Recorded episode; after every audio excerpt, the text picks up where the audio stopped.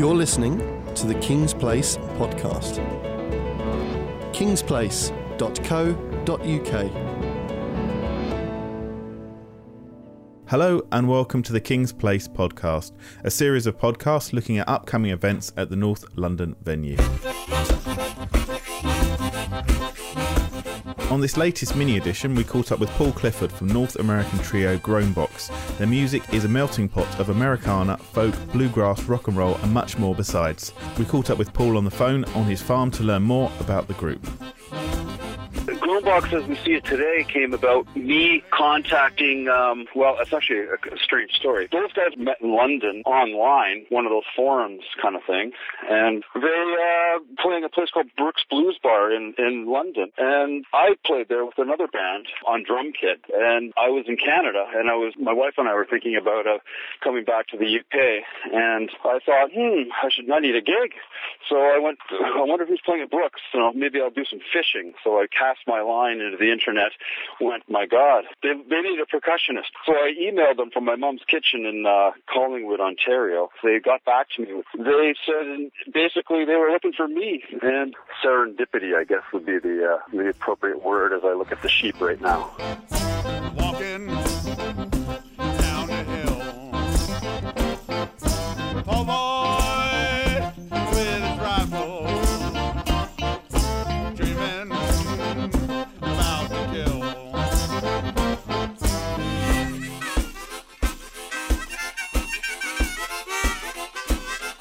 And, and now you're you're scattered quite a bit around the world. Yeah, Michael, he's got a whole world of classical music that he plays, you know, with various ensembles and orchestras in the world. And Corey, he lives in Paris. He plays down there with uh, some African guys, and he plays some old-timey stuff as well, some blues. He's Franco-American, so he's, you know, he grew up with uh, with his uh, French father and uh, his English-speaking mother. Anyway, yeah, and I myself, I, I live in Kent, um, England now. I'm from Canada, and I came over here, I guess, the first time in 2003, busking, and got over here playing on the streets, and, and then I ended up uh, getting together with a whole bunch of musicians and just got into a community. And now I, I live on a farm with uh, my wife in a, in a caravan, and I got a small caravan. I, I, I'm recording studio, so I produce people as well right now all three of us have, you know, kind of diverse lives outside of Groanbox, and when we get together, somehow the uh, the marination of our lives to um, apart from each other seems to make the stew a little bit more um, intense. I guess would be the word.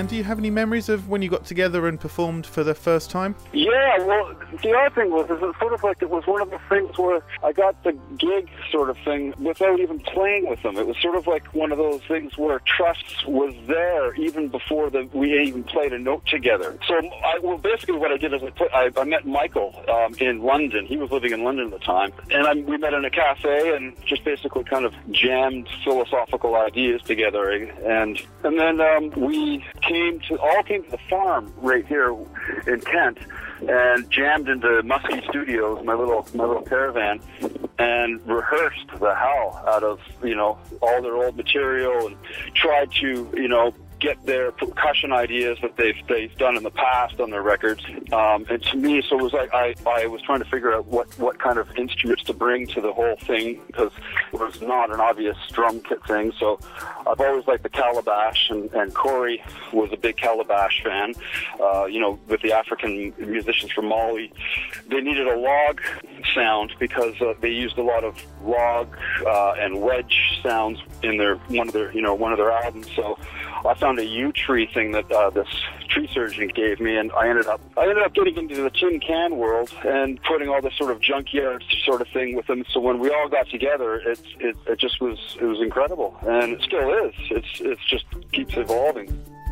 And and do you personally and as a group enjoy playing in London? I mean, it's sort of bittersweet with me with London because I don't know. I, I don't really I don't. I mean, London's incredible. I mean, you know, it's sort of like New York. It's got a real kind of frequency about it, and, and I love going up there. But I, I love leaving it too. It's like, oh, let's get the hell out of here, just because I don't know. I'm now I'm in a cornfield and I feel a little better. You know, it's like just getting to the gig, and then you get to the gig, and there's just like this whole rush that happens, and sometimes you don't get that when you when you come into a sleepy village. You know, it's just it's just a different frequency. I mean, we like going in there. That said, London is kind of a silver pail that we enjoy to bang on, kind of thing. The the cabbages look nice. They're they're really growing nicely. I think we need rain.